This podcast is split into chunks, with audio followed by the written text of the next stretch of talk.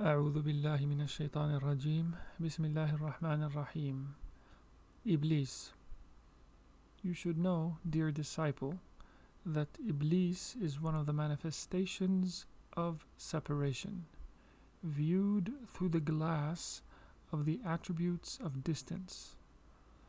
Yet do not suppose that he is disconnected from you. As long as you are in this station, you must learn how to bring together, not separate. And since he flows through you like blood, he is part of you and can reach every part of your being. You should also know that this disclosure site is the most rebellious manifestation of separation, for he is the prime mover of the soul in its descent to the lowest of the low. Asfali Safilin. The one who follows him further and further until the fabric of his being becomes idolatrous darkness will reap nothing but realization of the satanic nature and its properties. This is the reason for the prophetic injunction to make Iblis's path narrow by blocking it with fasting and hunger. Farness, then, is the locus of darkness within you which you call Satan. For closeness to God is not a matter of spatial distance, but rather is a trace from the one who leaves traces, an object of knowledge from the knower with a capital K. Beings are far from him because of the lack of affinity, which is why darkness is the manifestation of farness and light is one of nearness. The Almighty says about those who are far from Him, quote, Upon them is a circle of evil. عليهم دائرة السوء. The locus of this circle of evil is farness. The people of light, on the contrary, are in the locus of nearness according to the levels of the niche, the lamp, the glass, and the resplendent planet. The felicitous are only felicitous because of their nearness. The wretched are only wretched because of their farness. Furthermore, Iblis can manifest in twelve ways, which corresponds to the twelve letters of the testimony of divine unity, La ilaha illallah, but he does not have the power to manifest in the letters of Muhammadun Rasulullah sallallahu alaihi wasallam because he cannot take on the Prophet's likeness. As stated in the noble hadith, quote, Whoever sees me in a dream has seen me, for Satan cannot assume my image. Another narration reads, quote, Whoever sees me in a dream has seen me, for Satan cannot resemble me. Another still has, quote, Satan may not assume my form. Another has, quote, Whoever sees me has seen the truth. So Iblis cannot take on the likeness of the Prophet wasallam, for he is sheer light. The Prophet wasallam had no shadow, for light does not cast a shadow. He was a shining lamp, as per Surah Al-Ahzab verse 46, Sirajan Munira and he could see behind him as well as in front of him, for light has no direction. He could see as well during the night as he could during the day, for he was light. This is why all darkness is attributed to Iblis, who, as we said, is the disclosure site of farness and non existence. As for lights, they are manifestations of nearness, life, and existence. You should also know, dear wayfarer, that the stages of Iblis's whispered insinuations in this vast ocean begin with the insinuation of separating divine command from divine will. For once he has separated them for you, you will either cling to will, to God's will, and slip, or you will cling to his command and go astray. Either way, you will suppose that you are virtuous. Allah subhanahu wa ta'ala says in Surah Al-Kahf verses 103 through 104 quote Say shall I inform you who are the greatest losers in respect to their deeds? Those whose efforts go astray in the life of this world while they reckon that they are virtuous in their works. End of the ayah. They reckon they are acting virtuously but in fact they are following the path of deception and error Allah subhanahu wa ta'ala says in Surah Yusuf, verse 106 And most of them believe not in God, save that they ascribe partners unto Him. The one who clings to will ascribes everything to God, but not in the sense of قُلْ كُلٌّ مِّنْ عِنْدِ اللَّهِ Say all is from God, as per Surah An-Nisa, verse 78. For that is the station of annihilation in the divine acts.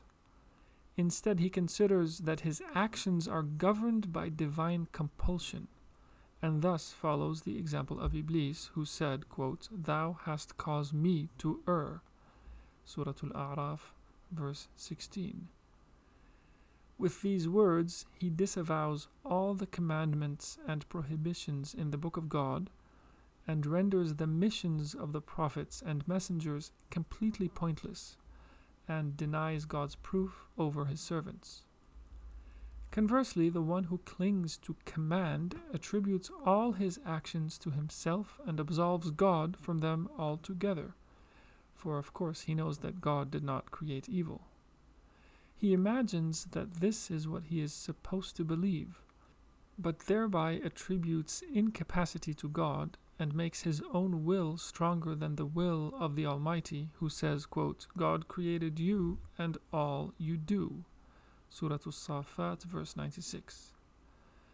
Now, if Iblis successfully prompts you to separate command from will, he will plunge you into confusion about free will and predestination, and you will not know whether you are free or compelled.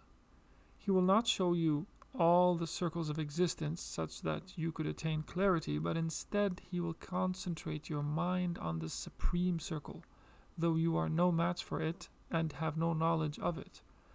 He will goad you into thinking the worst of God, and sow the seeds of doubts in your heart, and water them with what he knows about your past.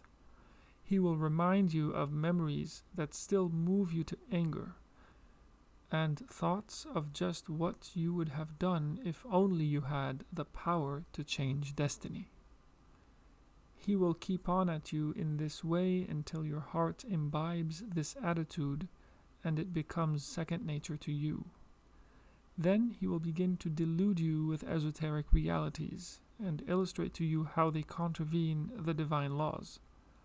He will reveal that the sacred law is but an illusion and that unearthing esoteric realities takes priority, since after all there is no reason to hide them. He will encourage you to disparage the pious works of the prophets and messengers. Then he will begin to tempt you to sin, unless you become convinced that yes, the sacred law is but an illusion. He will find it easy to beckon you for he can read your thoughts and knows how you are attached to your old ways and nostalgic for the past. If you were a womanizer, he will tempt you to adultery.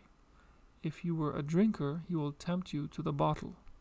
One way or another, he will draw you into sin. Once you have sinned, this is when the most powerful whispering begins he laid the grounds for it by first separating command from will, then confusing you with free will and predestination, so that you suspected fate and disparaged the divine laws and messengers. You no longer have a protective enclosure or even a glass to protect the lamp of sanctity within you, and so he blows out its flame, and you come to doubt in your mediator.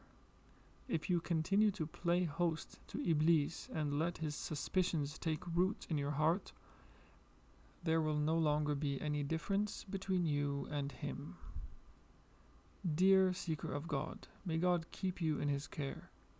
You must be vigilant and maintain both command and will in your heart. Make your body the law, and your heart the reality. Be as careful as can be not to suppose that the law is one thing and the reality another. For that is nothing but Iblis's bridle, with which he jerks your head and leads you wherever he pleases, and you become his mount.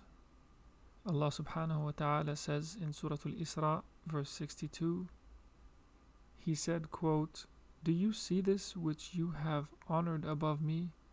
If you grant me reprieve till the day of resurrection, I shall surely gain mastery over his progeny, all save a few. Make the inner reality your lamp and the law your path. Follow the sunnah of the chosen Prophet wasallam in the mirror of your Shaykh, who is your mediator to your Lord demolish Satan's whispers with, quote, Say, I seek refuge in the Lord of mankind. Hold to servanthood and venerate lordship and say, quote, Our Lord, we have wronged ourselves. If you do not forgive us and have mercy upon us, we shall surely be among the losers. Surah Al A'raf, verse 23. اللهم صل على سيدنا محمد وعلى آل سيدنا محمد كما صليت على سيدنا إبراهيم وعلى آل سيدنا إبراهيم وبارك على سيدنا محمد وعلى آل سيدنا محمد كما باركت على سيدنا إبراهيم وعلى آل سيدنا إبراهيم في العالمين إنك حميد مجيد.